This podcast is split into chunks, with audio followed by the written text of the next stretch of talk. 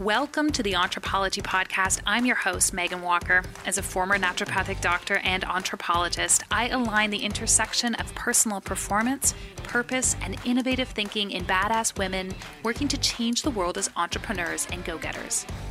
Anthropology is the study and science of what makes an entrepreneur think, feel, and perform in a path compelled by a vision for helping others, solving problems, while building a life on your own terms. Together, we are exploring the health, mindset, and strategies that distinguish the world's best entrepreneurs. This is the Entrepology Podcast. I really have an interest in old people. I have an interest in their stories, in their wisdom, in the way they have overcome things. I love that look in their eye when you ask them about something they've done or their youth, and they are relieved that someone has shown interest in their story. I'm also super fascinated in those individuals, those people who can live so darn long. What is their secret? What do they have in common? I'm fascinated with this question every time the mayor of Mississauga, and I know many of you are not from the, the GTA, this woman named Hazel McCallion, she was like mayor of the city well into her 80s. I'm fascinated with the way the queen can just get up and keep going. I'm so interested in the lives of people who've lived a long time and the secret to that longevity and most importantly, that health span. And my grandmother was one of those women. She passed away in her 99th year and I remember one day I sat down with her and I said, Grandma, I'm really interested in understanding what you attribute your longevity to. Why do you think you've looked so long? And she lived so long. And she looked at me and she said, Meghan, it's oatmeal.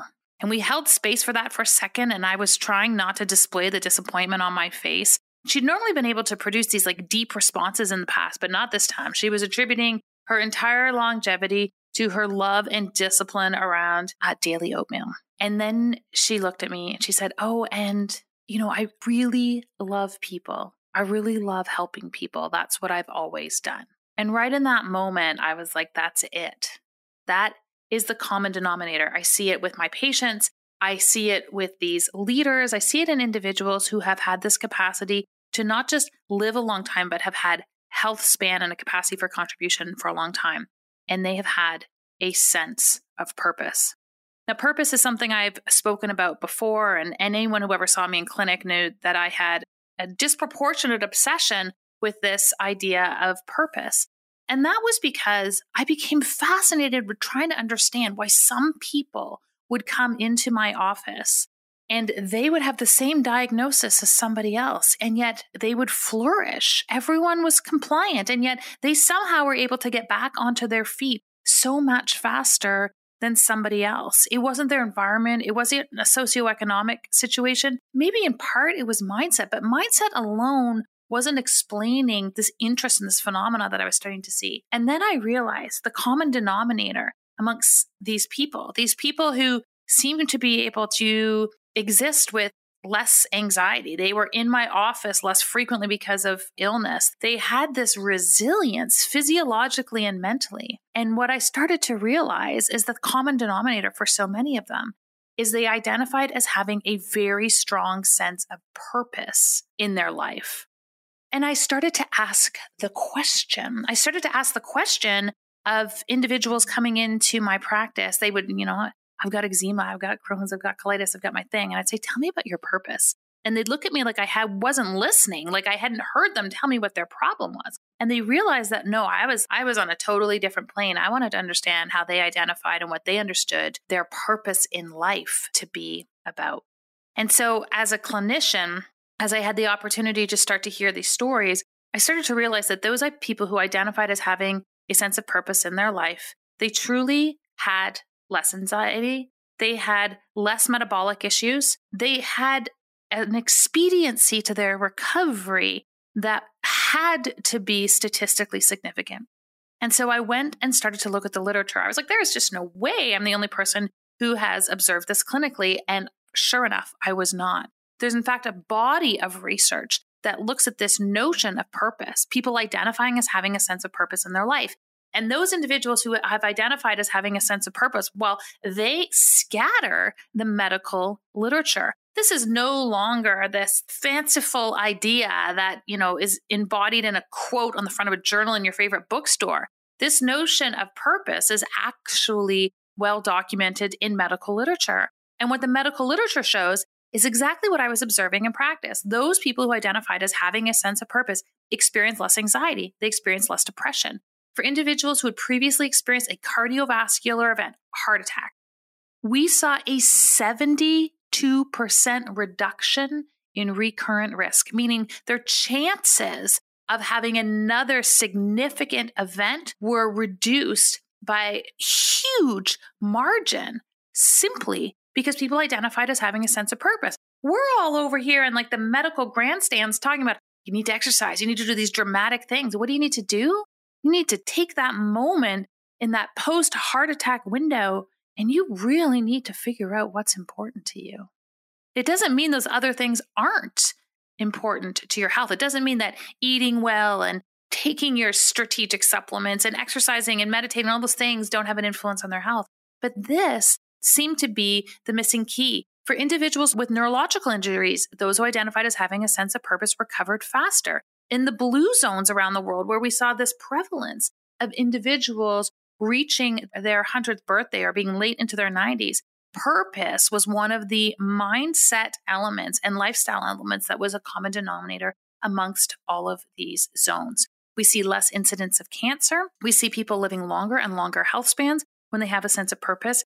It was a fascinating discovery. And so I'm welcoming all of you to episode 259 of the Entrepology Podcast, where we, in 25 minutes or less, bring you to a place where you can start to move into identifying purpose. Now, why do I care about this so much? Well, I set the stage for why I care about this in a clinical context. But here's the thing I want you to know before we even go any further the literature also shows that people don't necessarily have to have quote unquote discovered their purpose to benefit from the physiological attributes. They simply need to make the commitment to finding it. That means that the journey to the discovery of purpose, the unlocking of purpose, is actually just as profoundly impactful as finding the purpose itself. So stay tuned because starting this second with the decision to continue to hang out, to explore this idea, we're automatically and intrinsically starting to trigger those genes, that neurochemistry that will have that protective effect. Now, I talk a lot about purpose. I'm particularly passionate about this piece because I do believe it's actually accessible to everyone. One of the things that we make a huge mistake and a series of excuses around is that because I am in an era of my life that is littered densely with responsibility, I cannot possibly be engaged in finding my purpose. That purpose is something that we do when we have the luxury of time. Purpose is something for somebody else. And so I want to talk about some of the prerequisites that need to be in place in order for you to embark on this journey. And I've been working with patients and with clients and with people long enough around this journey of purpose to start to see these patterns. And so this symptomatic conversation of, oh, I'm in an era of responsibility, this will not be for me. We need to start to look at some of the prerequisites to move into this phase. The first one being you must believe and honor that you are worthy of living in a state of purpose. And for many of us, we can realign our energies to a state of busyness to avoid this sense of feeling like we are not worthy. I spoke to this group of women once. I think I've shared this before. 200 women in a room, and I was talking about this notion of purpose, and I could see this like, yeah, but look on their faces, not all of them. I stopped my talk and I walked to the front of the stage and I looked at all of them and I said, I just want you to know you have permission to pursue your purpose. And as I said that, there was a cohort of the room who just tears started to stream down their face. And one woman spoke up, and this room of like 200 people just suddenly turned into a discussion more than anything else. And she said, I can't tell you how much I appreciate you saying that. She said, I was always I was always told the message in my household was, you know, enjoy your youth because when you have a family, you you must sacrifice everything for them. And other women echoed the stories that they had heard when they were kids about, you know, when you're an adult, this is what it's going to mean. You have responsibility, you have to do things. You, you don't get to engage in the frivolity of purpose. That's for somebody else. That's for those types of people. And I want you to know it's available to everyone, but it starts by acknowledging that sense of worth, that you are worth living in a state of purpose to start with. And if you don't have that, if you don't give yourself that permission, because I can't give it to you, if you don't give yourself that permission to start to pursue that place of purpose in your life, then that's where your work gets to start. So you need to have that state of worthiness. And when we have that state of worthiness, it almost enables the next step. But the next step is that you actually have to make time to commit to the journey. So you can't sit and finish this podcast and say, you know what? Meghan said I need to pursue my purpose. I'm making the decision to pursue purpose. I'm now in a purpose driven state. I just don't have time to look at it today. And then you don't circle back. So while it does start with a decision, the decision that yes, I'm worthy and yes, I'm interested in exploring this topic, you also have to create space for that. And to create space for that to happen, often that means you have to have conversations with the people around you about this commitment that you are making to yourself, to start to understand yourself better, to start to dissect the activities that you are taking in your life. It's the second hardest part in this journey. The first is acknowledging that you are worth it. And the second are the difficult conversations for you to reclaim some of your time. And I want to call these things out early on because they become the elephant in the room as we get deeper into the work. And by deeper into the work, I mean over the next 10 minutes, because I promised you that we would start to align this in 25 minutes or less. When I start to explore purpose, when I first started to explore purpose, it was in the context of working with patients who were in my office. And I was trying to understand the key to unlocking their ability to start to heal or to start to heal faster, or in some cases, try to understand the thing that was impeding their ability to heal those patients were often entrepreneurs. And as I emerged from clinical practice, what started to shift is I started to work with practitioners who were interested in developing their entrepreneurial skills. And so part of the model of purpose that I've developed is looking at the intersection of those two pieces. How are we starting to leverage it in a bigger way? What I would ultimately love for everyone to know and be able to see and feel is that their purpose actually has the capacity to manifest itself in the work that you do in your life, in your life's work. Can you imagine the ultimate privilege of getting up every day and feeling like the work that you do that you get compensated for is actually in alignment with your unique state of purpose? So, to do that, let's start to unpack what this looks like. And if you've got a piece of paper, if you are driving, do not grab the piece of paper. But if you've got a piece of paper, I want you to grab it. And we're going to draw four circles and they're going to overlap like a Venn diagram. So we've got one circle at the top, and then we've got one circle in the east, and we've got one circle in the south, and we've got one circle in the west. And in the middle, the intersection of those four circles, that is purpose. Now, in that first circle at the top, I want you to just write things I'm good at. I just dropped my pen. I call these impact powers, things you're really good at. Now, if you look at this and you go, oh, I don't have anything, you're going to go back to the worthiness piece. You're going to work with your therapist. You're going to work with your practitioner, your medical team, like whoever you want to work with, your partners, your girlfriends. You got to get into that state of worthiness. I want you to write down everything you're good at. Now, things that you're good at are genuinely things that energize you, and they can be anything. They can be folding fitted sheets. I'm actually quite good at that. They can be public speaking. It can be that you have a, an uncanny sense of empathy and emotional intelligence. It might be that you can organize people like nobody's business, that you are inherently inspiring, that you are an incredible cook, that you are a tremendous leader. You get where I'm going here? It doesn't have to be big, it can be anything, and I want you to list it out. If you're having trouble with this, I want you to ask the people that you know and trust around you. I want you to ask them to acknowledge the things that you are good at. I want you to have a robust list. That second circle, that second circle to the right, those are the things that you love to do. I want you to take the list of stuff that you are good at. And I want you to circle those elements that you love engaging in, those feelings. There's certain things that you can do that just give you a high. I'm like that with public speaking. Other people would sooner die. Public speaking is one of the things I'm good at and I love to do. So I'm going to carry that forward into that second circle? What attributes are aligned with things that you love to do?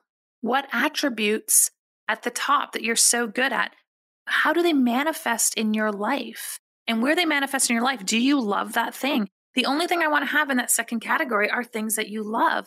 I speak a lot in this component and journey of, of finding purpose about Andre Agassi, who was this amazing tennis player. And he shared in his autobiography that he did not like tennis. Many might have said, you know, his purpose in life is to be this great tennis player, to be this great athlete. He would argue, certainly not in that capacity. See, purpose has got to be something that lights you up. It's not responsibility, it's not hard work. What makes you good at your job might be elements of your purpose, but part of this is shedding the components that we don't like and leaning into the components that we do. A lot of people will say, at this phase of my life, my kids are my purpose. And I would make a slight refinement on that idea. I would say your kids are an opportunity for your purpose to shine. They're one of the verticals in which it can manifest, but your kids aren't your purpose in and of themselves. In fact, I would argue it's a tremendous amount of pressure to place on your children to make them your life's purpose. But your purpose can shine through them, just as you can have an evolution in your career where your purpose is always able to shine. Athletes who reach an elite level, it's well documented in the medical literature that they experience heightened degrees and states of depression uh, after that stage of their career has lessened. And certainly you don't get the same dopamine highs and, and all of the different attentions and accolades. I believe part of it is is they are so focused on the goal and the outcome of winning as opposed to how that journey as an athlete is an opportunity for their purpose to shine that they have a really hard time seeing how there's a transferability of skills. There's a transferability of self into that next phase and evolution of life. And that's really what we're talking about. Your purpose will evolve over the course of your life as you gain new experience and you have new opportunities for it to manifest. But the core attributes that enable this to be your purpose, those are going to move with you as you move forward. So at the top, we've got what you're good at. At the mm-hmm. next section, we have what you love. We've dropped the things that you don't love. You don't love folding those fitted sheets. They do not have to serve your life's purpose. Once we get down into that third piece, this is where we start to turn outside ourselves. Of the things that you are good at, of the things that you are love, what skills can be leveraged for greater contribution in your kids, in your entrepreneurial endeavors, on the parent council in your children's school. This is where those inherent skills get to turn around and enable you to engage in contribution. Contribution is a huge component of this notion of purpose because it is bigger than yourself. Have you ever done that where you like you just conjured up this courage to take action on behalf of someone else? You were able to speak up on behalf of someone else. I just all the time for my kids where I'm like, oh, I would not have done that for myself. Look what I just did for my kids, right? When we start to look at this next section of this journey of purpose, now what we're looking at is how we can leverage what we love and what we're good at for a capacity for contribution. And all of this really requires us to have this lens of how do I have my cake and eat it too, which is like just an inherent core belief in how I live my life and how I work with people. What has to be true in your life for you to have your cake and eat it too. And while you might not always be able to identify that in this moment, sometimes the cake and eat it too is further down the road. The last component of this notion of finding our purpose, and you can stop at three if you want to. I mentioned that I work with entrepreneurs, and what I'm deeply fascinated in is those people who were able to look at that sense of purpose and those sense of skills and now say, not only how do I contribute with these, but how do I contribute with these at scale? how do I get paid for putting and deploying these skills into action? And that's the fourth phase. It's the fourth phase of the entrepology model of purpose is how now do I monetize on this unique set of skills and this unique opportunity? It's that fourth phase of purpose. How can I take that model of contribution or that tremendous capacity to organize that that I I put into play at the parent teacher committee and now leverage that with real clients. That to me, for those who are interested in that state of complete self authorization, is the ultimate destination on the journey. And you know, I opened this, I was sharing about my grandmother. And my grandmother, when I asked her about her purpose, she said, Meghan, I love to bring people together. It's why I had a, a travel agency. I'd bring couples together, but I'd bring women together in particular, and we put them on buses and we'd go on bus trips. And it was an opportunity to share an adventure. It was an opportunity for women to sit together and just share what was going on in their lives, not in a context of gossip, not over alcohol, not over cigarettes, but in a really growth promoting experience. And she said, I lived for that. But it took me a long time to get there. And it took her a long time to get there, just as the journey is as, as important as the destination. When she was first married before she had kids in the 1940s, she wanted some element of financial autonomy and while my grandfather was many things, supportive of female entrepreneurs in the 1940s was not one of them. And she went to him and she said, I would like, they lived in a small town. She said, I'd like to open a laundromat. I think there's an opportunity. And he, feeling entirely unthreatened by the idea that his wife was going to own a laundromat, said, That is no problem. And I looked at her and I said, Why a laundromat? Like, are you just some incredibly insightful entrepreneur? And she said to me, She said, Meghan, I wanted a cash based business a cash based business where he would never be bothered to want to count how many quarters I had.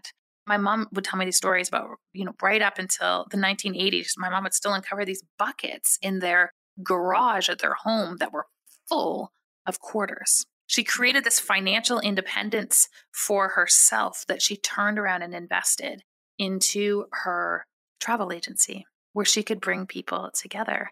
It took her a period of time to get there. She had to raise her kids. She had to get them off to school, but all the while carried on with her little laundromat, where she was amassing her small fortune to move closer to her ultimate state of purpose. It always manifested through in a variety of opportunities, but she ultimately was given the chance to live out her vision of how she wanted her purpose to contribute to her life and to her community. It was an amazing story. Now, is it why she lived to 99, we will never really know.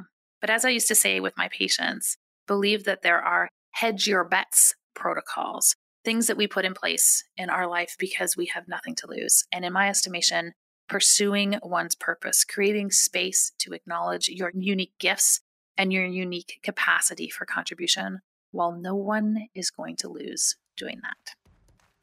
I would love to hear from all of you. I'd love to hear how, how you feel purpose is manifesting in your life. We're going to carry on the conversation in two places. If you're prone and, and engaged on Instagram, you can find me at Dr. Meghan Walker. We're going to be running a poll on purpose today. And if you want to hang out with like minded individuals, people who are looking at pursuing purpose and impact on a daily basis, you can find us in the Entrepology Collective on Facebook. Until next week, I am Meghan Walker, and I am wishing you an impactful week ahead. Take care, everybody.